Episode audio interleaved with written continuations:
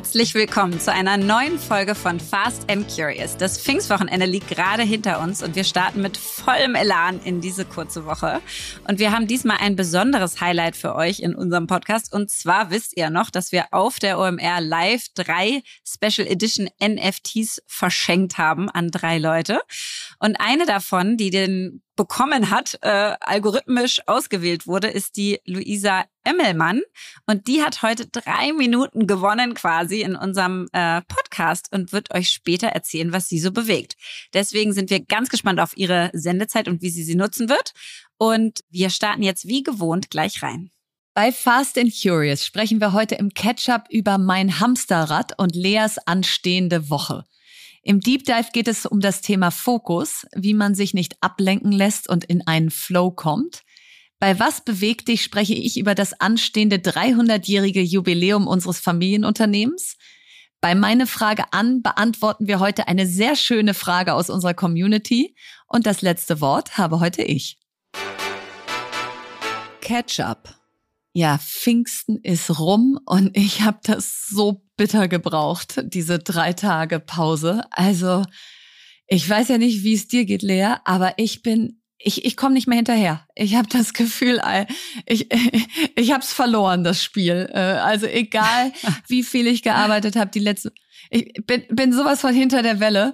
Also hinter der Welle. Ich häng, genau, wenn man sich so vorstellt, hänge ich da auf meinem Brett im Wasser und während alle da vorne eine gute Figur machen, hechel ich mir da hinten einen ab. Also ich habe mich so gefragt am Wochenende, was ist es? Warum ist das so? Und meine Analyse ist, und dann kannst du ja gleich mal sagen, ob du der zustimmst, dass man während Corona dadurch, dass man gespannt. ja nicht reisen musste, kaum Abendevents hatte, am Wochenende nichts los war und so weiter, hat man zu sehr vielen Sachen Ja gesagt, weil die so nahtlos hintereinander getaktet waren durch diese ganzen Videokonferenzen. Und dann war aber auch irgendwann Schluss und dann war, war auch nix. Ja, du musstest nirgendwo hinreisen, du musstest nirgendwo übernachten und so weiter. So, und jetzt gibt's diese ganzen Ja's noch, aber die Zeit, in der man sie abarbeiten kann, ist viel weniger geworden, weil du eben wieder überall hinfährst und so weiter. Und und, und damit überlagern sich äh, diese digitale mhm. Welt, die mhm. immer noch voll durchpowert und die analoge physische Welt, die eben gar nicht mehr stattgefunden hat. Und man hat das Gefühl, es sind irgendwie 150 Prozent, die in einen Tag reinpassen müssen. Voll. Und äh, vor allen Dingen, man kriegt es auch nicht mehr auseinandergezogen. Also ich habe immer nee. so Wellen quasi, ne, dass ich sozusagen, ich sag ganz viel zu, dann merke ich, es ist viel zu viel, dann sage ja. ich eine Weile lang nur noch ab. Aber dann hast du trotzdem verlagert, ja, drei Monate später einfach eine Phase, wo es richtig, richtig heavy ist. Und bis du dann wieder merkst, jetzt ist es zu viel, jetzt bist genau. du wahrscheinlich im Absagemodus. Aber ja. das gilt dann erst für in drei das, Monaten. Das bringt mir erst was ab September. Ja, ist genau so. Und ich mache ja immer meine Offline-Zeit Ende des Jahres von Mitte Dezember bis Anfang Februar, ja. sechs Wochen. Und das ist noch so lange hin, dass ich jetzt mir äh, überlegt habe, ich muss im Sommer jetzt eine echte Pause haben. Ich kann nicht äh, mhm. in diesem Tempo weitermachen. Und äh, wir reden ja nachher auch über Fokus. Und äh, da wird einfach mal mein Fokus sein, so sehr im Moment zu sein und mich nicht durch E-Mails und sonstiges ablenken zu lassen, dass ich mal so bis auf unseren Podcast, den wir ja durchsenden durch den Sommer, alles andere zumindest phasenweise mal ausmache. Na, da bin ich ganz gespannt, dich dann danach zu befragen. Ich habe ehrlicherweise einen ganz guten Mix gerade irgendwie. Also ich habe ja auch mal wieder immer mal wieder gesundheitliche Herausforderungen, die führen mhm. aber dazu, dass ich mir nicht mehr ganz so viel reinpacke in meine Woche, was wirklich gar nicht so schlecht ist. Und mhm. ich habe diese Woche zwei spannende Events. Am Donnerstag bin ich bei so einem Event äh, zu Female Growth in Düsseldorf. Da reden wir über äh, Finanzthemen und über Coaching und über Empowerment und über ganz viele verschiedene Themen. Das wird, glaube ich, sehr cool. Und dann bin ich richtig aufgeregt. Ich bin am Freitag in London und quasi habe Interviews für einen ja, Job quasi, so eine Art Beraterjob. Das kann ich aber erst erzählen, wenn es dann durch ist und habe mhm. wirklich aber mal wieder so richtige Interviews, weißt du, was ich meine? Also, mhm. dass ich quasi. Also es kann auch passieren, dass sie dich nicht nehmen, ja? Genau. und ich finde es total spannend und exciting. Also es ist nicht so, guten Tag, kommen Sie gern vorbei und dann würden wir Sie gern buchen, sondern kommen nee. Sie gern vorbei und vielleicht sind Sie aber auch nicht gut genug, ja? Genau, genau. Ah, ja. Ich äh, freue mich irgendwie richtig drauf und bin so fast so ein bisschen aufgeregt und ähm, finde es aber ganz cool, weil früher wollte man ja jeden Job Job irgendwie auch haben. Also da habe ich eher den Druck gehabt, ich will mich bestmöglich pitchen quasi. Und das ist natürlich heute ganz anders. Ja, heute ganz anders. Jetzt ja, will ich heute willst du mehr nur dabei sein. Mhm. heute ist der zweite Platz auch okay. Ja, ja, ja. Dabei sein ist alles. Nein, aber was wirklich, was wirklich anders ist, ist, dass ähm, ich viel mehr gucke, also passt das auch. Also passt das ja. und zwar beidseitig. Nicht nur wollen die mich und ich versuche mich in das gute Licht zu bringen und das, was ich kann, sondern auch passt das zu mir, zu meiner Kultur, zu dem, was ich machen möchte, zu dem, wofür ich stehe. Und ich muss schon sagen, das gibt ein bisschen mehr Ruhe, mir zumindest, mhm. in die Sache. Trotzdem finde ich es total spannend, mal wieder so Interviewprozesse zu haben. Und äh, musst du ähm, dann auch so Case Studies machen? Äh, wie viele Taxis gibt's in Deutschland oder so? Ja, ey, keine Ahnung. Kann, die fand also ich immer so ein, schlimm. Ich würde sagen, es ist ein Laden, der mit sowas um die Ecke kommen könnte. Ja, ich glaube auch. Wie viel Erdöl wird pro Jahr und so weiter? Und da, oh, da habe ich so versagt in diesen Dingern. Ja, das würde ich. Äh, ich fand das immer ganz cool früher, weil es wieder der Praxisbezug ist. Aber ich äh, jetzt wäre ich mhm. da voll raus, glaube ich. Also ich nee. würde mir da total einen abstammeln. Ich hoffe noch drauf, dass es so ein Kennenlernen ist und so ein Interview, so, so, so eine Art Dating-Interview mäßig. ja. Was für Hobbys. Okay, also dann wisst ihr Bescheid, wenn wir nie wieder was von Lea über dieses Thema hören, dann äh, hat sie die Bewerbungsgespräche leider nicht überlebt. Und ansonsten wird sie es uns bestimmt bald bei Was bewegt dich erzählen. Das Schöne ist ja, Verena, du wirst mich da gar nicht mit weg, wegkommen lassen. Nee, ich werde dich erinnern. Ich werde sagen, wie war es eigentlich in London? Sag mal, wie war, was ist denn daraus geworden, Lea? Ja, bist du zweite du weißt geworden? Es natürlich von mir schon längst dann. Aber extra so im Podcast nochmal so schön rein in die Wunde. Ja, Rub das hat leider in. nicht geklappt. Aber ist okay, Lea. Man muss auch mal scheitern können. Jetzt kommt Werbung. Ja, heute möchten wir euch Sage vorstellen und das ist ein global führender Anbieter für cloudbasierte HR-Software, der sich darauf spezialisiert hat, KMUs dabei zu helfen, ihre Geschäftsprozesse zu vereinfachen und zu automatisieren. Und ich als Gründerin, aber viele von euch äh, Geschäftsführer, Führungskräfte kennen das, kann das total nachempfinden, weil wir wollen natürlich unsere Mitarbeiter wir wollen tolle Leute einstellen, wir wollen sie dann befähigen, einen super Job machen zu können. Und das alles braucht aber viel Bürokratie und viel administrativen Aufwand und Arbeit. Also zum Beispiel das ganze Bewerbermanagement, dass man sich ordentlich meldet, dass man weiß, wie viele Menschen sich auf welche Jobs beworben haben, wo die gerade in dem ganzen Bewerbungsprozess stehen. Dann das Thema Reisekosten mit unseren ganzen Mitarbeitern. Wir hatten gerade eine riesen Feedback-Cycle in unserem Unternehmen. Auch das muss nachgehalten werden. Die Daten müssen irgendwo hinterlegt werden, so dass ich da wieder darauf zugreifen kann. Also wir haben ganz, ganz viele HR-Herausforderungen, ja, die einfach so eine, so eine Führung eines Unternehmens mit sich sich bringen. Und da kann man sich Hilfe holen durch HR-Software. Jetzt hat das Unternehmen eine neue Studie, HR-Trends, die Zukunft der Personalarbeit herausgebracht, für die sie über 1000 Personalverantwortliche in KMUs befragt haben. Und die Befragten haben mitgeteilt, was sie nachts wach hält, woran sie arbeiten, was für Technologien wie KI sie einsetzen und wie sie über die Zukunft von HR denken um da mal ein paar Insights äh, mit euch zu teilen. 98 Prozent der Befragten macht ihre Arbeit Spaß, denn sie sind in den HR-Bereich gegangen, um etwas zu bewirken. Also das ist doch schon mal richtig schön. Allerdings hat die Studie auch ergeben, dass sich aktuell 87 Prozent der HR-Teams gestresst fühlen und 78 Prozent der HR-Führungskräfte glauben, dass der Einsatz von KI bei HR-Aufgaben ihnen in Zukunft viel Zeit ersparen wird. Das hilft also sicherlich auch dabei, dass sich die HR-Teams weniger gestresst fühlen. So, und wenn ihr jetzt neugierig geworden seid und weitere Insights aus der Studie haben möchtet, dann ladet euch die Studie kostenfrei auf www.sage.de slash HR und Sage wird geschrieben S-A-G-E, also auf sage.de slash HR herunter und alle Infos findet ihr wie immer auch nochmal im Linktree in unseren Show Notes. Werbung Ende. Deep Dive. Also auf diesen Deep Dive heute freue ich mich ja so wie auf Selbstorganisation. Bin schon ganz äh, wuschelig hier vor meinem Mikro, denn äh, ich weiß gar nicht gleich, wo ich anfangen soll, aber wie immer erstmal ein paar in diesem Fall schockierende Fakten, äh, die einfach zeigen, wie schwer es ist, den Fokus zu behalten. So, jetzt haltet euch fest. Im Schnitt wechseln Menschen bei der Arbeit fast jede Minute die Anwendung. Also von E-Mail zu Word, zu Slack, zu Excel und wieder zurück. Das sind fast 1100 Wechsel pro Tag, hat eine Studie von Pegasystems 2018 erhoben. Und das ist deswegen so unfassbar schockierend, weil es eine andere Studie gibt von der TK und die sagt, dass man quasi nach einer dreiminütigen Arbeitsunterbrechung fast 20 Minuten wieder braucht, um gedanklich wieder dahin zu kommen, wo man vorher war, um seine Arbeit zu beenden. So geht der Tag auch schnell rum, ja. Unfassbar.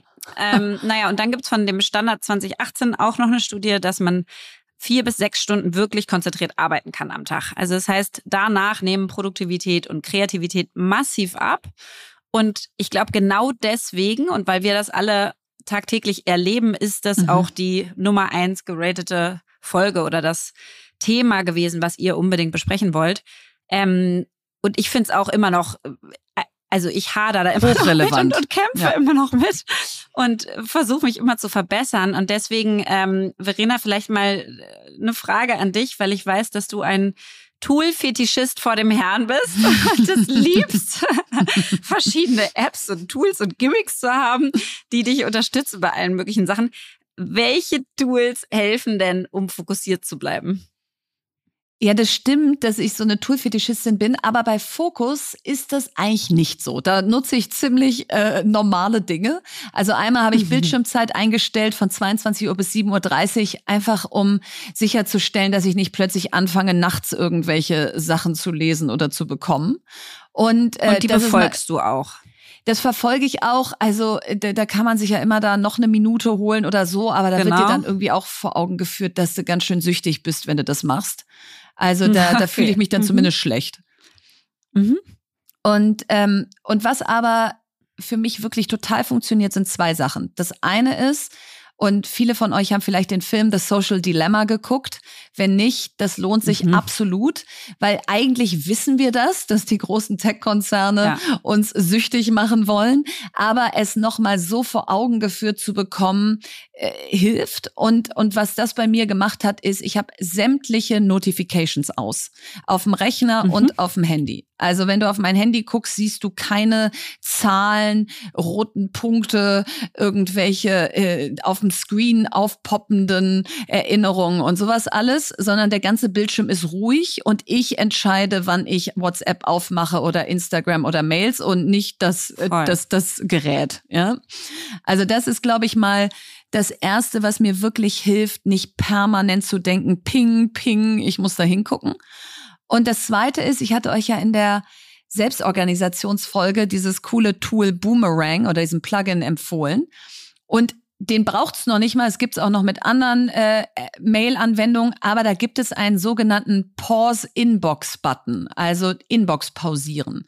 Und das mhm. mache ich ganz bewusst, dass ich zum Beispiel jetzt sage, also jetzt eh während unseres Podcasts, aber da würde ich jetzt eh nicht in meine Mails gucken, aber auch zum Beispiel auf einer Konferenz, wenn ich jetzt sage, so, auf diese zwei Stunden Vorträge, die jetzt kommen, habe ich richtig Bock und da will ich zuhören und nicht die ganze Zeit an meinem Handy sein, dann pausiere ich die Inbox, damit keine E-Mails reinkommen und ich nicht doch in Versuchung gerate zu denken, ach komm, die kannst du ja auch nochmal schnell beantworten. Mhm.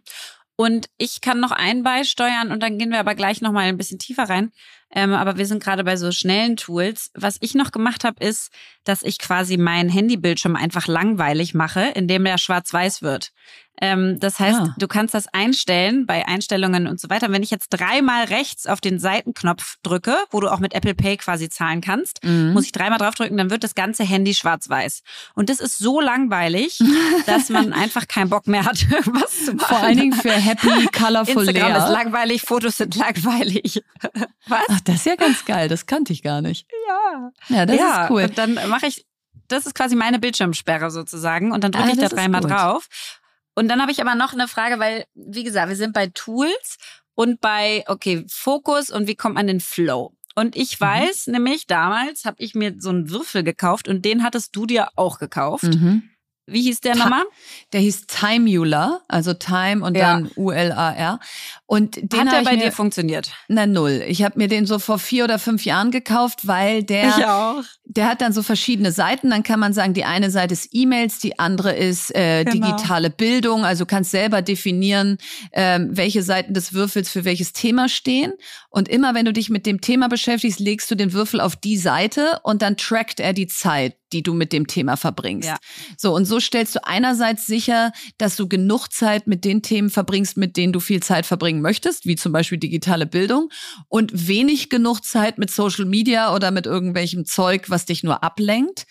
Das Problem war nur, dieser Würfel hat mich total abgelenkt. Also jedes Mal, wenn ich eigentlich gerade in einen Flow kam und dann einen Anruf bekam oder so, war es so, oh Gott, ich muss den Würfel auf Anruf stellen oder ich muss jetzt ihn auf E-Mail wieder drehen. Und ich war eigentlich mehr damit beschäftigt, diesen Würfel zu drehen, als meine Sachen zu machen.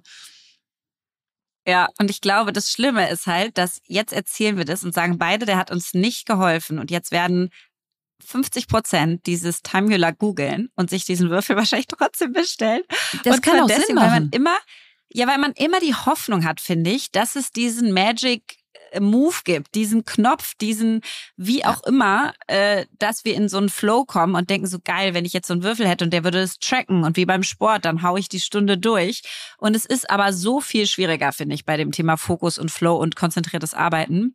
Ganz kurz dazu, du brauchst ja fast, du musst dich ja richtig austricksen, ja? Also äh, ja, noch, noch ein, ein, ein Austricksbeispiel von mir selber. Ich sitze im Zug, habe vier Stunden und weiß, ich muss einen langen Artikel schreiben, der dauert zwei bis drei Stunden, wenn ich den richtig gut machen möchte. So, und dann reicht es mhm. ja nicht zu sagen, ich pausiere meine Inbox, ich mache mein Handy lautlos und ich sitze jetzt vor diesem Ding, weil jede 20 Minuten, wenn mir sau langweilig ist, weil ich denke, boah, ist dieser Artikel anstrengend, dann gehst du ja doch wieder zu deinen E-Mails rüber oder Voll. guckst mal bei WhatsApp nach, was auch auf dem Rechner läuft und so. Und da muss ich dann richtig erstens Inbox pausieren, zweitens mir so eine Asana-Liste für diese Zugfahrt anlegen, wo nur drei To-Dos ja. draufstehen und eins davon ist dieser Artikel. Und drittens schreibe ich mir manchmal sogar noch irgendwie so einen Zettel und schreibe bis 11 Uhr, wenn es jetzt 9 Uhr ist, darf ich nichts anderes machen, weil es so mhm. schwer ist, on Focus dann zu bleiben. Und ich meine, das ist doch krass, oder? Also das ist echt wie, krass ich meine, wir sind beide Menschen, die haben schon Selbstdisziplin und irgendwie wollen auch was erreichen, wissen eigentlich auch wie, mehr oder weniger, oder wissen zumindest, woher wir die Antworten kriegen und so. Und selbst uns fällt es so unfassbar schwer. Unfassbar also, schwer. Äh, ich glaube, das eine, was du jetzt ganz viel gesagt hast, ist dieses Thema, sag ich mal, Aufmerksamkeitsfresser versuchen ja. zu minimieren durch Tools, durch Bildschirmkontrolle, durch alles mögliche andere. Kann ich auch gleich nochmal sagen, was, da habe ich auch noch so ein paar Tricks auf Lager, weil das ist wirklich ein selber austricksen. Mhm. Und das andere, was ich aber so gemerkt habe, ist einfach auch, ähm, also erstmal viel darüber lernen, wie Fokus funktioniert und dann sau ehrlich mit sich zu sein, was funktioniert und was nicht. Also mal ein Beispiel. Ich habe irgendwann mal gelernt, es gibt ganz viele Studien darüber, dass unsere Willenskraft nimmt quasi über den Tag ab das ist wie ein Muskel, der irgendwann ermüdet. Das heißt, du startest, muss man sich mal vorstellen, mit so einem Eimer Willenskraft quasi am Tag und dann kippst du immer ein bisschen was aus für die Sachen, die dich halt sehr viel Willenskraft kosten. Und zum Schluss hast du halt weniger Wasser im Eimer drin. Und deswegen, und das habe ich irgendwann mal gelesen und habe so gedacht, pff, das stimmt wirklich, weil wenn ich zum Beispiel Süßigkeiten esse, und zwar mehr als ich essen möchte, ist das immer abends. Das ist immer dann, wenn ich keine Willpower mehr left habe, wenn ich keine Willenskraft mehr habe. Man sich belohnen Und deswegen, ja.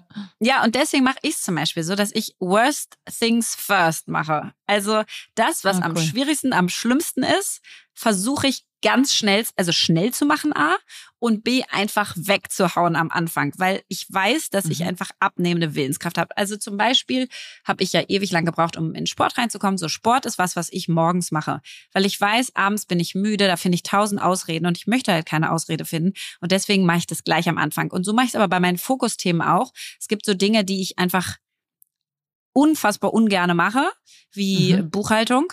Und dann mhm. versuche ich wirklich, wenn ich mir die für den Tag vorgenommen habe, die als allererstes wegzuschaffen Und meistens, muss man sagen, dauern sie noch nicht mal so lange, wie ich aber Zeit damit verbringe, sie zu schieben, mich darüber aufzuregen, dass ich das überhaupt ja. machen muss, sie blöd zu finden. Ja, die ganze Zeit mich so genervt und gestresst zu sein, dass ich weiß, dieses Thema kommt noch auf mich zu. Also meistens ist es gar nicht so schlimm. Steuern zum Beispiel. Dann sitzt du da, machst drei, vier Stunden Steuern, dann ist es meist auch durch. Nein, dann macht's aber mega Spaß plötzlich, Wochen, ja ich verbringe Wochen damit, das, das mich aufzuregen, dass ich das noch tun muss.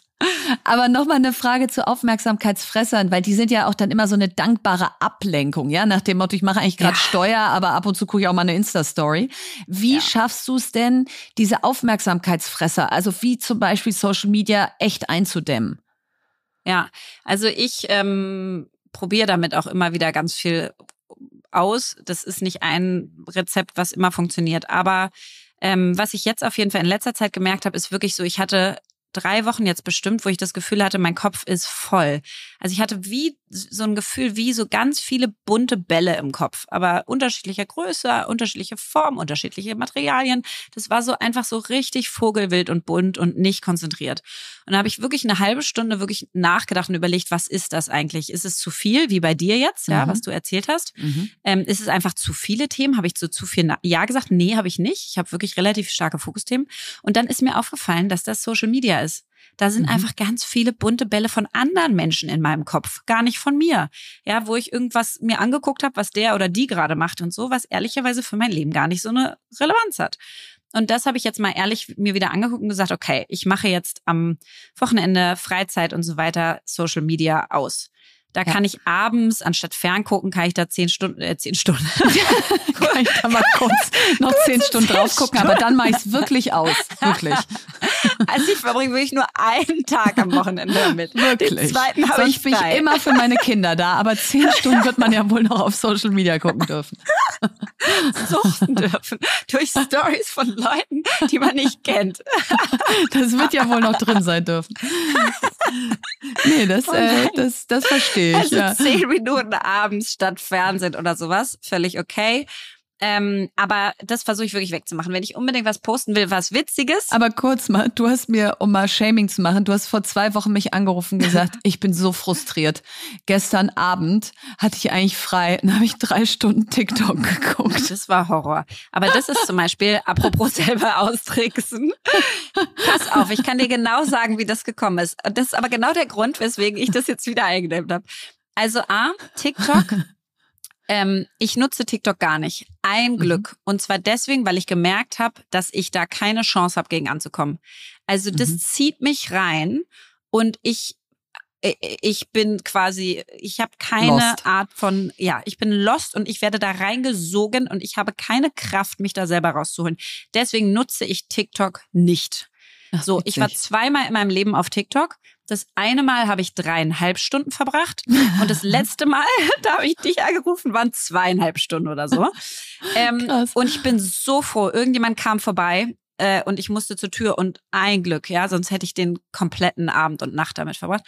Und äh, ich kam aber deswegen drauf, weil ich ja Pamela Reif folge, die hatte ein TikTok-Video gemacht mit so Elevator Boys, whatever. Dann wollte ich mir das kurz angucken.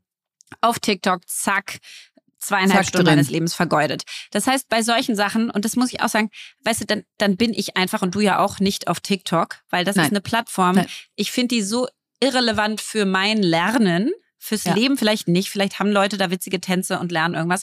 Aber für mein Lernen ist es so ein Zeitfresser. Und das Zeit ist das höchste Gut, was wir haben. Ja. Ähm, das muss ich mit allem verteidigen, was ich, was ich habe. Und Nein, ich bin und zu schwach auch, für TikTok. Genau. Und deswegen genau. lasse ich es gleich komplett sein, weil ich weiß, I have no chance. Und dann bin ich halt so ehrlich zu sagen, nein, Lea, das schaffst du einfach nicht. Punkt. Das ist wie wenn ich hier eine Süßigkeitenbar zu Hause hätte. So, ich ja. bin nicht stark genug, da die ganze Zeit Nein zu sagen. Bin ich einfach nicht. Deswegen nee. habe ich wenig Süßigkeiten ja, zu Hause. Frag mich mal, ja. Ich war ja jetzt gerade wieder bei dir, weil wir ein Fotoshooting gemacht haben und dann hast du mir Kaffee gemacht und habe ich wieder überall Zucker und Ahornsirup gesucht. Stimmt. Also äh, so oh eine Bonbonbar, die würde mich total killen. Aber zu, zu Social Media nochmal, bei mir ist das auch echt schwarz-weiß. Also am Wochenende, wo ich wirklich gar keine Lust habe, auch nur irgendwie auf Instagram zu sein, äh, äh lösche ich es wirklich immer von meinem Bildschirm so und schieb das da da hinten hin. Also nicht nur auf die dritte Seite, sondern so vom Home-Bildschirm entfernen, damit ja. da einfach einfach mal Ruhe im Karton ist. Weil, äh, weil genau, es geht ja immer darum, sich selber auszutricksen, damit man Voll. gar nicht in Versuchung gerät. Und jetzt wollte ich was Neues testen, Verena, apropos Instagram, weil mhm. das ist nämlich auch einer der tausend bunten Bälle in meinem Kopf gewesen. Einfach viel zu viele Instagram-Fotos, Posts, was auch immer von Leuten. Ähm, und auch selber. Also ich poste selber was, dann gucke ich kurz rauf. Dann gehe ich auf Toilette, ist mhm. mir langweilig, gucke ich kurz rauf. Stehe ich irgendwo bei der Bahn, gucke ich kurz raus. Was ich jetzt überlegt habe zu machen oder ich wollte es mal testen, ist, dass ich quasi morgens einmal gucke, meinetwegen vor allen Dingen, wenn ich was poste, und mhm. dann so mittags, nachmittags. Und wenn mhm. ich was posten will, würde ich auch nur das Video meinetwegen aufnehmen, aber es nicht hochladen in dem Moment. Weil mhm. ehrlicherweise das Posten ist ja gar nicht das Problem. Das dauert ja ein paar nee, Sekunden. Sondern die sondern Reaktion dass du dann drin dann. hängst. Genau, ja. dann hängst du drin und guckst dir noch an, was die anderen gerade so machen. Und das will ich ja nicht mehr. Und das sind diese fiesen, das sind so diese, wie heißen nochmal diese Kalorien, die nicht ähm, versteckte Kalorien oder so. So ja, ist ja. es. Das sind quasi ja. so versteckte Zeitfresser. Du denkst, du guckst fünf Minuten auf Instagram und 25 sind weg. Ja, genau. Halt so und ich habe ich hab gerade so ein Pitch-Deck auf dem Tisch, das passt dazu ganz gut. Äh, bei The Social Dilemma gibt's doch diese Szene, wo es so ein, wo es so eine Art Kasten gibt, wo das Mädchen ihr Smartphone reintut während des Familienabendessens und dann nach der Vorspeise fängt sie an, diesen Kasten zu zertrümmern, weil sie an ihr Handy will. So, und genau dieses, äh, diese Hardware sozusagen liegt bei mir gerade als Geschäftsidee auf dem Tisch. Und da habe ich so erst gedacht, so, nee, also wir brauchen jetzt hier nicht noch so ein nächstes Hardware-Device in unserem Haushalt, was da auch noch rumsteht. Und dann dachte ich so, warte mal, wenn da so vier bis sechs Handys reinpassen, also jetzt hat mhm. unsere Vierjährige noch kein eigenes Handy, also sagen wir mal vier Handys. Und mhm. da könntest du dann sagen, so, und jetzt ist Sonntag und heute machen wir mal handyfreien Tag und jetzt kommen die alle hier in diese schöne Kapsel und heute Abend um 20 Uhr gibt's sie wieder oder Montagmorgen um sieben, dachte ich so, vielleicht doch nicht so schlecht, um eben immer wieder auch den Fokus als Familie zu behalten und nicht jeder verliert sich in seiner digitalen Welt und sitzt in seinem Zimmer und kommt nicht mehr raus. Was mich halt völlig fertig machen würde an dem Konzept ist, dass einfach gefühlt alles, was ich so mache, mit dem Handy zusammenhängt. Also wenn ich irgendwo hin will, gucke ich halt bei Google Maps vorher, wie ich da hinkomme. Dann bräuchtest du ja, ja. wieder so einen faltbaren Stadtplan. so ein Falk, so ein Falk, äh, äh, genau. Ja, Reiseführer hätte ich fast gesagt. Genau. Ich weiß gar nicht mehr, wie das so. heißt. Straßenkarte. ich auch gerade überlegt. Straßenplan oder so.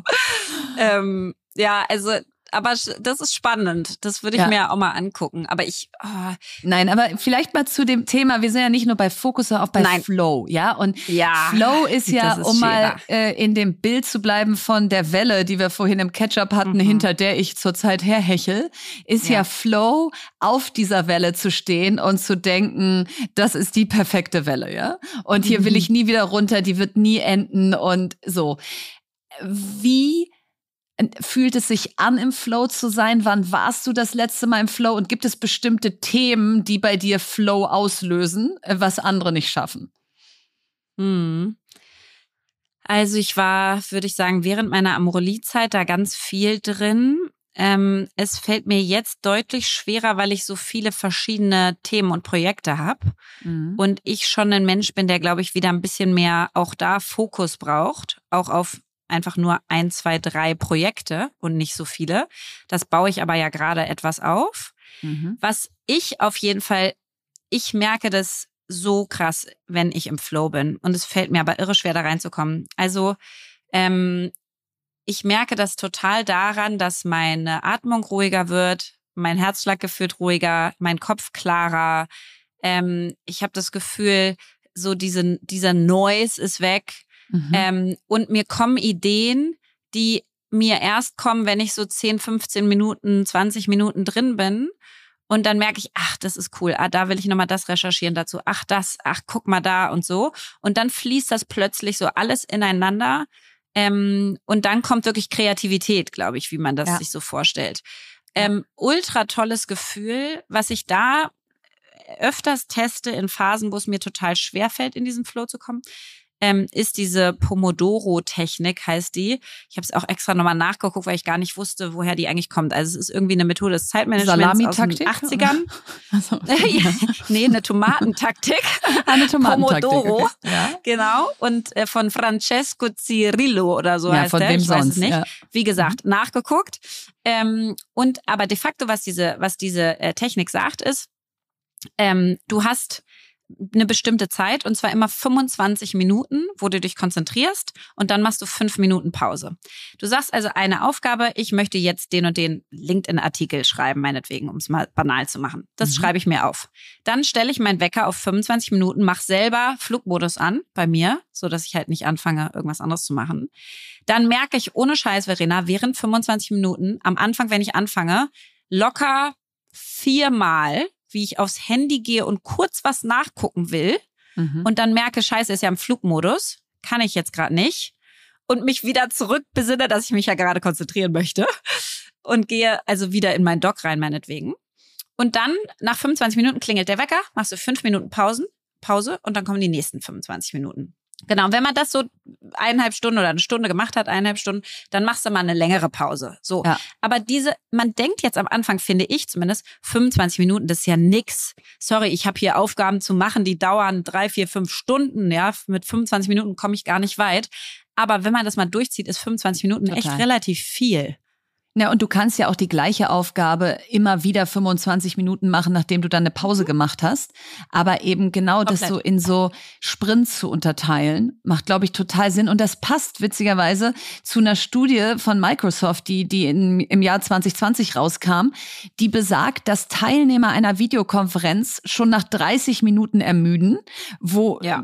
wobei im persönlichen Gespräch du den Fokus für 45 bis 60 Minuten halten kannst. So, und wenn man jetzt mal drüber nachdenkt, nachdenkt, gibt es ja fast keine Zoom-Konferenz unter einer Stunde. Und das ist eben auch ja. spannend, deine Pomodoro-Taktik ja. mit dieser Studie zu mixen und zu sagen, wenn wir Videokonferenzen machen, lass sie uns kürzer machen, knackiger, klarere Agenda, mehr Fokus. Voll. Weil, sind wir mal ehrlich, das sind sonst eine Stunde, alle schreiben E-Mails, daddeln rum und hören mit einem Ohr zu und es ist total verschwendete Zeit. Also Vor das, allen Dingen, wenn äh, du weißt, es ist wirklich nur 30 und du hast jetzt ja. nur die Zeit, dann sind wahrscheinlich auch alle mit einem anderen Mindset gehen da rein und passen Total. wirklich auf bist du viel ja. konzentrierter. Und, ja. und vielleicht nochmal zu dem Flow, den du eben beschrieben hast. Und, und darum geht's ja, weil Fokus an sich ist, ist aus meiner Sicht äh, äh, total wichtig und fühlt sich gut an. Aber Flow ist ja eigentlich der Gemütszustand, der dir dann Flügel verleiht, wo du das Gefühl hast, äh, das könnte endlos so weitergehen, wie so ein, mhm. wie so ein berufliches High, wenn so du so High. willst. Mhm. Und, ähm, und, und den habe ich eben, habe ich gerade nachgedacht, als du sprachst, äh, immer beim Schreiben. Also den hatte ich unfassbar während meines Buches, weil mhm. ich plötzlich vier, fünf Stunden am Tag dafür geblockt hatte, weil ich wusste, da muss ein Ergebnis am Ende stehen, was auch nicht verschiebbar ist, was die Zeit angeht, weil es ja vom ja. Verlagsseite diese krassen Deadlines gibt. Und wenn du dann einfach dich hinsetzt und weißt, ich muss aber jetzt nicht vier, fünf Stunden schreiben, sondern wie du es eben beschrieben hast, mir Gedanken machen, noch ein bisschen recherchieren, an den Kern des Problems kommen und so, ey, das fühlt sich so gut an. Man fühlt sich auch so schlau, weil man das Gefühl hat, ich mache so, mhm. ich, ich, ich habe gerade auch so richtig krasse Gedanken. Also so Brainwork. Richtig. Total. Also äh, in dem mhm. Moment, das weiß ich noch, als ich hier saß und mir die N GmbH ausgedacht habe, die nachhaltige GmbH, die im Prinzip wie so eine Gesellschaftsform ist wie die gemeinnützige GmbH. Und ja. was muss die haben und wie muss die sein? Da bin ich aufgestanden und habe mich äh, irgendwie gefühlt, als müsste mir gleich der Nobelpreis verliehen werden. Ja, so nach dem Motto, wo kommt das denn jetzt her? Wie, wie bin ich denn darauf gekommen? Ja, und, und ich glaube, diese Momente, die sind gerade für so genannte Knowledge Worker wie uns, die ja nicht mit den Händen arbeiten ja. und dann ja. eine tolle Skulptur erschaffen haben oder irgendwas Tolles getöpfert haben oder ein Dach gedeckt haben, sind, glaube ich, so die Momente, wo man das Gefühl hat, man hat was geschaffen, was es so vielleicht vorher noch nicht gab. Aber da muss ich unbedingt noch was zu fragen. Und zwar, ähm, wie lange hast du dein Buch geschrieben? Von du saßt es erst mal bis. Ja. Und würdest du sagen, dass es quasi während der vier Monate leichter geworden ist? Das heißt, gibt es eine Art Trainingseffekt, dass man dann schneller in diesen Flow kommt, da besser durchhalten kann, da effektiver wird, weniger sich rauszieht und ablenkt? Also man wird besser, was die Routine angeht. Also in der ersten und zweiten Woche musste ich mich noch richtig disziplinieren, wie du es gerade gesagt hast. Handy im Flugmodus, mhm. äh, äh, Handy lautlos, Klingel habe ich sogar äh, phasenweise abgestellt, Haustürklingel, damit nicht permanent mhm. irgendwas Pakete. dich unterbricht. Mhm. Genau. Und das musste ich erst mal lernen, dieses vier, fünf Stunden an meinem Schreibtisch sitzen, natürlich mit Pausen, aber äh, nichts anderes tun. Das wird besser. Aber der inhaltliche Flow, der war schon weiterhin über die vier Monate verteilt auch krass tagesformabhängig. Du, wann mhm. hast du einfach gut geschlafen? Die, die, Sonne scheint, du hast irgendwie so ein freies, fröhliches Gemüt und an welchen Tagen belastet dich irgendwas? Äh, Geht es den Kindern nicht gut? Das wirkt sich dann auch sofort auf Flow aus. Und, und ich glaube, deswegen ist es auch so schwer, wenn man noch andere Einflussfaktoren in seinem Leben hat. Das können Kinder sein, Haustiere, kranke Eltern, was auch immer es ist das macht's ja noch mal schwerer, weil du einfach, wie du es eben beschrieben hast, dann nicht bunte Bälle, sondern graue Bälle im Kopf hast, die dich runterziehen, die es schwer machen. Und das kenne ich auch, ja, dass, dass das Phasen sind, da kann ich noch so diszipliniert sein, noch so viel Tools anschalten. Da, da stellt sich einfach auch dieses, diese Möglichkeit gar nicht ein, produzieren oder leisten zu können, weil man einfach durch was finde, anderes runtergezogen wird. Voll. Und ich finde, das muss man eigentlich von Anfang an ein bisschen mit einpreisen. Weil wenn ja. du das nicht tust, dann kriegst du so einen Druck in das diesen stimmt. Phasen, wenn du nur noch meinetwegen zwei Momente hast, wo du dich auf eine Rede vorbereiten kannst. Und da bist du dann dummerweise in so einem Low-Energy-Moment, ja. wo einfach nichts klappen will, dann macht das so einen Druck und so einen Stress in dem ganzen Körper versus wie bei mir jetzt mit dem Sport wieder mal, wenn ich äh, ich habe total viele Phasen, wo ich einfach nicht äh, in der richtigen Form bin oder keinen Bock habe mhm. oder irgendwie es einfach nicht Verletzt läuft. Bin. Ich habe mir ja. Tage bekommen, was auch immer. Ist aber egal. Ich mache das so oft, dass ich es einfach nur abhake. Ich, ich logge es einfach nur ein und dann geht's weiter. Und wenn du das mit deiner Arbeit auch so hast und sagst, pass auf, wenn du jetzt mal einen Tag dabei hast, der ist nicht brillant, dann ist er halt nicht brillant. Das mhm. ist völlig okay. Ähm, kann man sich da so ein bisschen diesen Druck auch nehmen. Ähm, das heißt, ein Teil von Flow ist, würde ich schon sagen, auch Planung und auch einen richtigen guten Kontext herstellen und ein Setting, wo du dich konzentrieren kannst und keine Ablenkung schönes hast Büro. und ja. genau schönes Büro und äh, und einfach auch wirklich genug Zeiten einplanen, dass dass du auch planst, dass du halt mal nicht im Flow bist und, dass du es dann nicht ändern kannst. Absolut. Und trotzdem trauere ich manchmal so den Zeiten hinterher. Als wir Kind waren, erinnerst du dich, dass man mittags immer nicht bei jemandem auf dem Festnetz anrufen durfte, weil die mittags schlafen. Stimmt. So, Stimmt. Ey, Stell mal vor, in was für einem Flow wir wären, wenn ja. man um 13.30 Uhr sich eine Stunde hinlegen würde und jeder würde auch noch sagen, bitte nicht Lea anrufen, die schläft und alle würden ja. auch sagen, das ist aber toll, dass die das macht, ja. Und das, das muss man eben auch sagen. Unser Leben ist ja so schnell geworden, also ja. nicht nur unser beides, sondern generell. Es ist always on. Es gibt dieses Diktat auch natürlich, wer nichts leistet, ist nichts wert. Du vergleichst dich permanent auf Social Media und wir sind da nun auch wirklich nicht frei von. Und trotzdem trotzdem denke ich mir immer wieder, die, das ist so ein Anti-Flow. Wenn ich immer nur zu den anderen rüber gucke und denke, warum ist die heute so fit und joggt schon seit 60 Minuten und warum hat die schon wieder so, das hat ja nichts mit meinem Leben zu tun. Und ich glaube, das nee. ist was, was ich mir wirklich so sehr versuche, immer wieder vorzunehmen, zu sagen, es geht um das Innen und man verliert sich halt automatisch im Außen. Das ist ganz normal, aber dann immer wieder den, den, die, irgendwie die Gedanken zurückzuholen und zu sagen, warte mal kurz, das ist mein Leben, was möchte ich erreichen, äh, was habe ich für Herausforderungen, für graue Bälle, für bunte Bälle im Kopf? Und um die geht's. Es geht nicht darum, die anderen alle parallel mitzutracken hundertprozentig. Und was ich auch gerade dachte, als du mit Schule kamst und äh, Mittagsschlaf, wo ich auch richtige Flow-Gefühle hatte, auch wenn du dir vorstellen kannst, dass es nicht meins war, aber ich fand es trotzdem total toll, ist in der Uni, wenn du da in der Bibliothek gelernt hast mit allen anderen. Mhm. Ich fand diese Bibliothek fand allein super. schon von diesem Raum, ja. überall stehen Bücher. Es ist sonst ja. nichts Wildes da. Es ist kein Fernseher da, kein iPad, kein, so du gehst da mit deinen Büchern rein, setzt dich hin, hast nur das zu tun. Hast dein ja. Wasser mit, bist vorher Total auf Toilette schön. gegangen, hast also geguckt, dass wirklich auch alles jetzt zu deinen Gunsten funktionieren kann. Hab und gerade voll Sehnsuchtsgefühle, ja. Voll. Und dann gehst du da durch und, und, und arbeitest an deinen Skripten und so und lernst Sachen. Das ist so cool. Also bei all dem Lass mal wieder in die Bibliothek gehen. Genau, das finde ja. ich, glaube ich, total nice. Ja. Mal so eine Podcast-Folge außer Bibliothek wird schwierig, aber so da vorbereiten, da würde wahrscheinlich übrigens, echt was anderes rauskommen. Ja, und das ist übrigens das Gegenteil von einem Coworking Space, den wir ja hier auch immer so Stimmt. hypen. Ne? Weil in Laut, dem ganz überall ehrlich, kommen Leute und sprechen dich an. ja, da ist ja wirklich Defokussierung zum Quadrat. Also, äh, okay, wir nehmen uns jetzt mal vor, mehr Bibliothek, weniger Coworking Space. Ja, also wenn ihr das hört und ihr testet das jetzt aus, dann schickt uns mal Bilder von euch in der, in der Bib. Das fände ich echt cool. Und dann machen wir auch eins und schicken es Hashtag. Aber muss natürlich irgendein Thema sein, was wirklich dazu passt. Aber äh, lass mal eins suchen, das finde ich richtig nett. Können wir hier in die Humboldt-Universität gehen oder Genau, so? das machen wir. Cool. Was bewegt dich?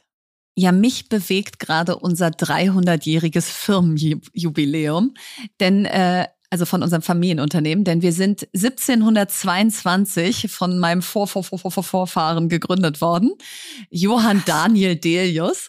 Und Wahnsinn. Solange ich auf der Welt bin, wusste ich immer, dass wir 2022 300 Jahre alt werden, ja, weil das einfach natürlich irgendwie eine krasse Zahl ist und auch etwas ist, worauf irgendwie alle hinfiebern. Mhm. Und dann habe ich mir immer vorgestellt, wie ich so 2022 sein würde, ja? Also ich wusste ja, wie alt ich sein würde, wenn ich es erlebe, aber auch so, wo bin ich dann, äh, was passiert dann in dem Jahr und so. Und jetzt ist 2022 und jetzt habe ich hier diese Einladung vor mir liegen, 300 Jahre Textile Experience. Und Wahnsinn. und es ist wirklich Wahnsinn, wenn du das siehst, 1722 bis 2022, weil ich mir auch so überlegt habe, ich könnte ja jetzt auch drei Jahre oder 103 Jahre alt sein, wenn dieses Jubiläum ist, ja. Also Mhm. es ist ja sozusagen totaler Zufall, dass ich jetzt voll fit, gesund, aktiv in meiner Lebensmitte bin, wenn dieses Unternehmen 300 Jahre alt wird. Das ist ja auch irgendwie ein krasses Privileg. Und und wir, wir laden am 8. September, da ist das offizielle Datum, um 17.22 Uhr ein, was ich auch irgendwie sehr schön finde, um, äh, um, um daran zu gedenken. Und was das einfach mit mir macht, ist, das ist so larger than life, ja. Also ich beschäftige mich ja auch jeden Tag mit so flüchtigen Dingen, ja, wie Social Media haben wir ja eben lange drüber gesprochen, wo man so denkt, ist das jetzt ein Footprint, ja oder nein, eher nein? Und Mhm. was sind denn Fußabdrücke, die du hinterlässt und jetzt gar nicht ich alleine, sondern wir auch als Generation. Und, und dann de- denkst du dich zurück ins Jahr 1722, wo es ja wirklich nicht viel mehr gab als Pferdekutschen, die Tuch und Leinen von A nach B gefahren haben. Und so hat das Ganze bei uns angefangen. Und all diese Jahrhunderte mit all ihren Kriegen und ihren Hungerkatastrophen und äh, alles, was da drin war, hat dieses Unternehmen überlebt, weil es immer wieder Menschen gab, denen das wich so wichtig war, dass sie es eben zur Priorität, zum Fokus in ihrem Leben gemacht haben. Und ja, das finde ich irgendwie sehr berührend. Richtig berührt. Und kommt ihr dann als ganze Familie zusammen und mit allen wichtigsten Mitarbeitern und so? Oder wer feiert dann alles so? Genau, also wir feiern tatsächlich vier Tage. Am, am 8. September kommen wir zusammen mit all den Unternehmern, äh, Bürgermeister, äh, Freiwillige Feuerwehr, alle, die so in Bielefeld mit diesem Unternehmen verbunden sind und, und machen sozusagen einen, einen großen Empfang. Dann am am Samstag, dem 10., machen wir erstmal vormittags ein Pensionäre- und Pensionärinnen-Brunch, weil bei uns haben zum Teil jetzt schon drei Generationen gearbeitet. Also der Großvater, der Vater und der Enkel. Krass. Und das ist irgendwie auch so cool, dass der Enkel heute bei uns Wahnsinn. arbeitet und der Großvater ist 80 und kommt zu diesem Pensionärsfrühstück. Und dann machen wir eine Kirmes, wo man den ganzen Tag mit Familien, also alle Mitarbeiter und Mitarbeiterinnen mit ihren Familien kommen können und dann gibt's Buden und was weiß ich was alles, weil es eben auch ein Familienunternehmen ist, ja. Also die Familien äh, der Mitarbeiter und Mitarbeiterinnen sind ja auch ganz eng mit uns verbu- verbandelt und verwurzelt. Und abends gibt's ein Riesenfest für die Mitarbeiter und Mitarbeiterinnen mit einer coolen, coolen Band. Die haben wir schon mal beim Gründerball hier in Berlin gehabt. Und da hauen wir so richtig auf den Putz und feiern, dass es uns hoffentlich auch noch die nächsten 300 Jahre gibt. Richtig schön. Da bin ich ganz gespannt, wenn du davon erzählen wirst. Jetzt kommt Werbung. Ja, heute mal der etwas anderen Art. Wir haben nämlich heute ein kleines Mini-Interview mit Nadine Kruck, Managerin bei BCG Platinien im Frankfurter Office vor. Und BCG Platinien ist die IT-Strategieberatung der Boston Consulting Group, die mit über 900 ExpertInnen weltweit an der digitalen Transformation ganzer Industrien arbeiten. ne? Und ich war selber bei BCG, deswegen bin ich ganz stolz, dass BCG Platinien bei uns Werbepartner ist. Und das Schöne dort zu arbeiten ist, dass ihr bei wirklich vielen C-Level-Projekten mit globalem Impact mitarbeiten könnt. Und heute möchte ich mit Nadine zum Thema Authentic Self sprechen. Und das ist mir besonders wichtig, weil ich in meiner ganzen Berufskarriere bisher gemerkt habe, dass wenn man als Authentic Self oder auch Whole Self kommen darf in den Job, also wenn man sich ganzheitlich mitbringen darf, dass dann eine höhere psychologische Sicherheit da ist und die Ergebnisse so viel besser werden. Und deswegen finde ich das ein perfektes Thema, Nadine, um dich hier mal zu befragen dazu. Meiner Erfahrung nach passt beides super gut zusammen. Je authentischer ich bin, desto zufriedener bin ich auch und motivierter. Und je motivierter ich bin, desto lieber arbeite ich auch einfach an den Themen. Das heißt, ich glaube, Erfolg und Menschen, die das ausstrahlen, Motivation und Zufriedenheit, das geht Hand in Hand. Total. Und ich finde, das gilt auch nicht nur für einen selbst, sondern auch fürs Team. Das heißt, was würdest du denn sagen, welche Rolle spielt Authentizität so in der Teamdynamik und äh, bei der Zusammenarbeit, vielleicht gerade auch bei IT-Projekten?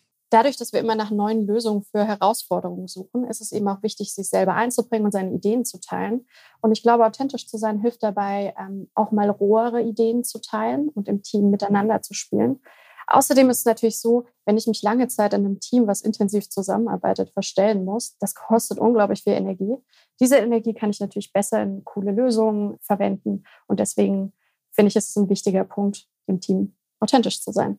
Hat sich denn mit, sag ich mal, deiner zunehmenden Seniorität dein Verständnis von Authentizität am Arbeitsplatz verändert? Definitiv. Am Anfang als Berufseinsteigerin dachte ich, authentisch sein bedeutet immer alles von sich preiszugeben.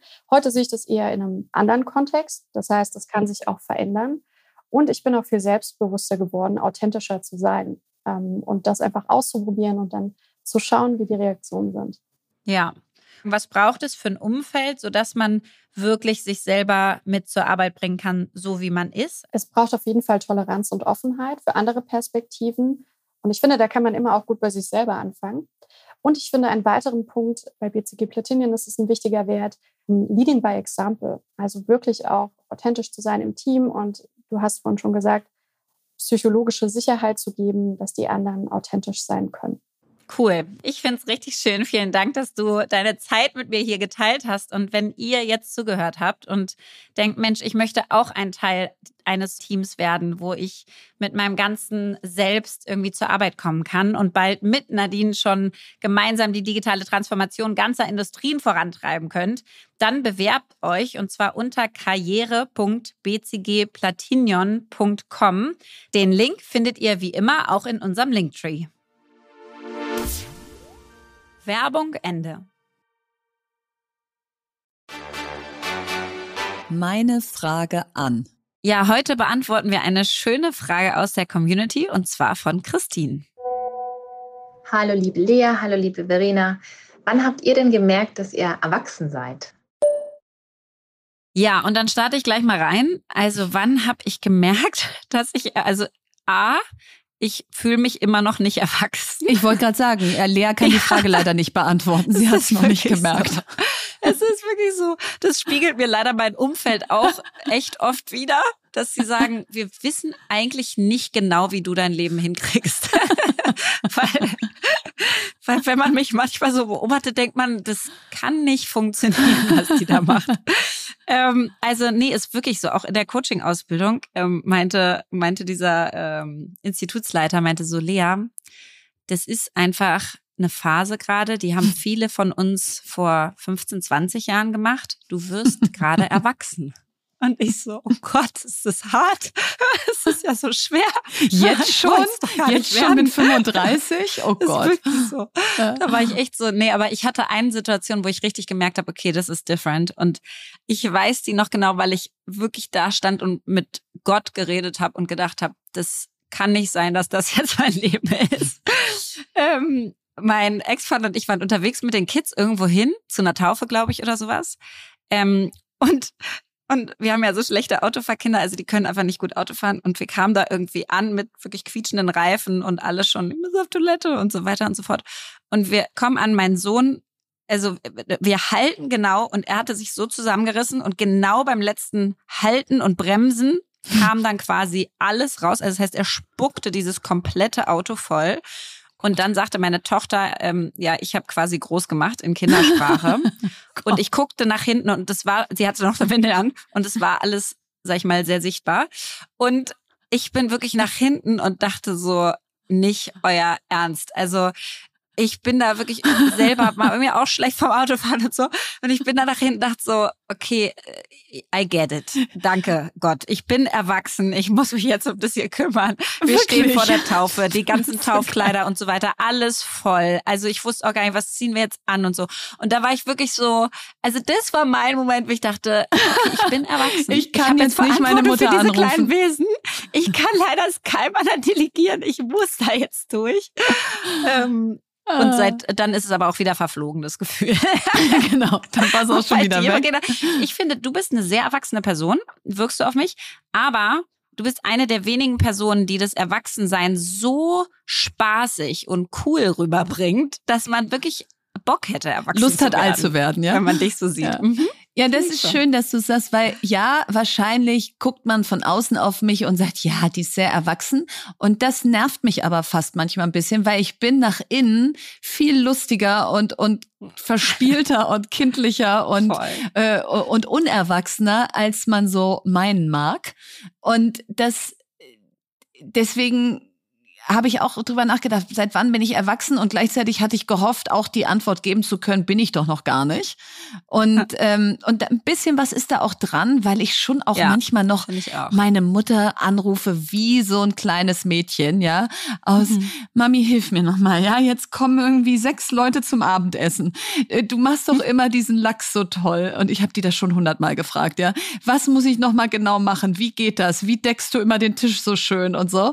Und dann lacht lacht sie und schüttelt den Kopf und sagt, es gibt es nicht, dass du da mit deinen 43 Jahren immer noch nicht weißt, wie das geht. also das, das habe ich schon auch.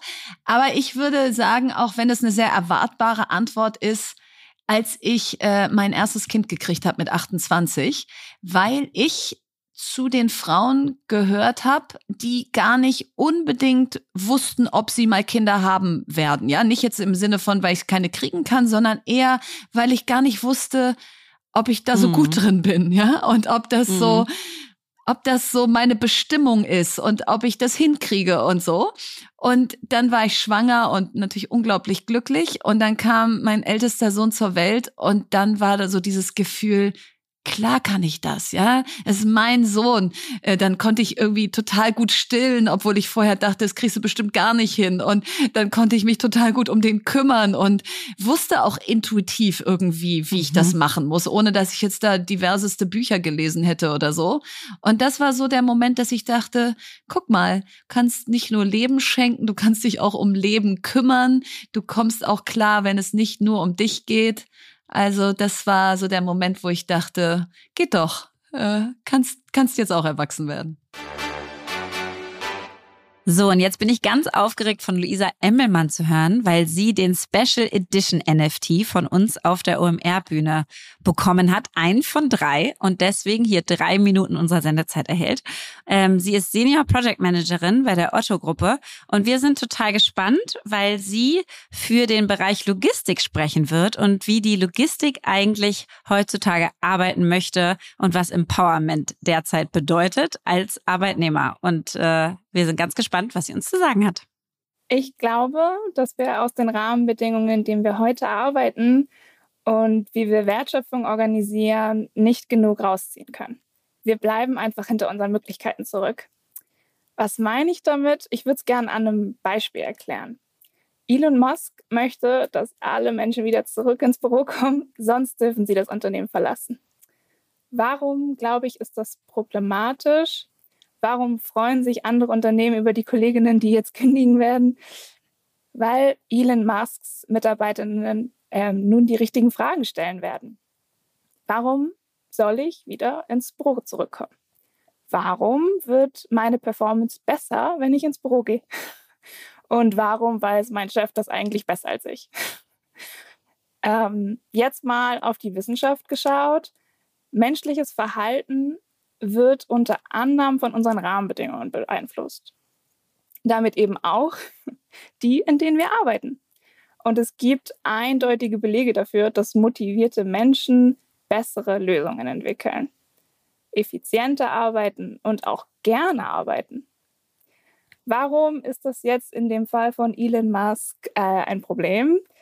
Weil er mit seiner Entscheidung einen, einen der wichtigsten Faktoren für ähm, Motivation, menschliche Motivation, intrinsische Motivation ausgehebelt hat. Und zwar die Autonomie. Er sagt, alle sollen wieder ins Büro. Drei Dinge sind laut Self-Determination Theory für menschliche Motivation wichtig. Erstens Autonomie. Menschen wollen gerne im Seat sitzen. Zweitens Kompetenz. Menschen wollen gefördert, gefordert werden, erleben, dass der Einsatz ihrer Kompetenzen relevant ist. Und drittens Zugehörigkeit. Menschen wollen das Gefühl haben, Teil eines Teams zu sein. Kurz, Autonomie, Kompetenz, Zugehörigkeit sind wichtige Rahmenbedingungen für Menschen. Und damit, Achtung, auch für Unternehmen, die gute Lösungen entwickeln wollen. Ich persönlich setze mich in meinem Job für eine Zielgruppe ein, die heute in Organisationen keine Stimme hat. Das World Economic Forum hat ermittelt, dass in allen entwickelten Volkswirtschaften zusammen etwa 10,5 Prozent der Workforce und damit auch der größte Teil nur im Bereich Supply Chain und Transport arbeitet, also Logistik, umgangssprachlich Deutsch. Was an dieser Zahl erschreckend ist, dass die wenigsten von ihnen ähm, Autonomie, Kompetenz und Zugehörigkeit in ihren Rahmenbedingungen haben. Es geht darum, das Mindset zu verändern. Und Organisationen überall müssen lernen, ihre Rahmenbedingungen anzupassen. Hinfallen, aufstehen, weitermachen. Mein Punkt ist, wenn wir wirklich wichtige gesellschaftliche Fragestellungen lösen wollen, dann müssen wir doch auch alle einbinden. Denn alle haben doch aus ihren Rollen die Expertensicht. Sie wissen doch, wie wir Produkte nachhaltiger gestalten, bessere Lösungen entwickeln, Kundenorientierung wieder zurückbringen. Euer Wirkungskreis ist größer, als ihr denkt, aber es kommt auf jeden Einzelnen an. We can do hard things. Das war sie auch schon wieder, die dritte Folge unserer zweiten Staffel. Nächste Woche gehen wir ganz tief in ein super spannendes und wenig besprochenes Thema, und zwar das Thema Burnout.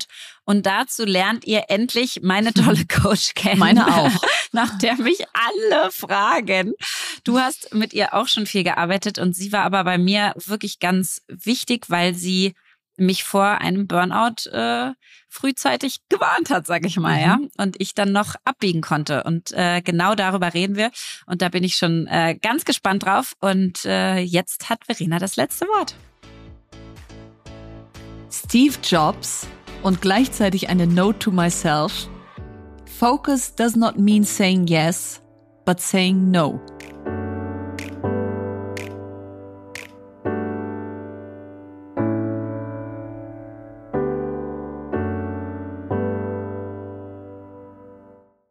Dieser Podcast wird produziert von Podstars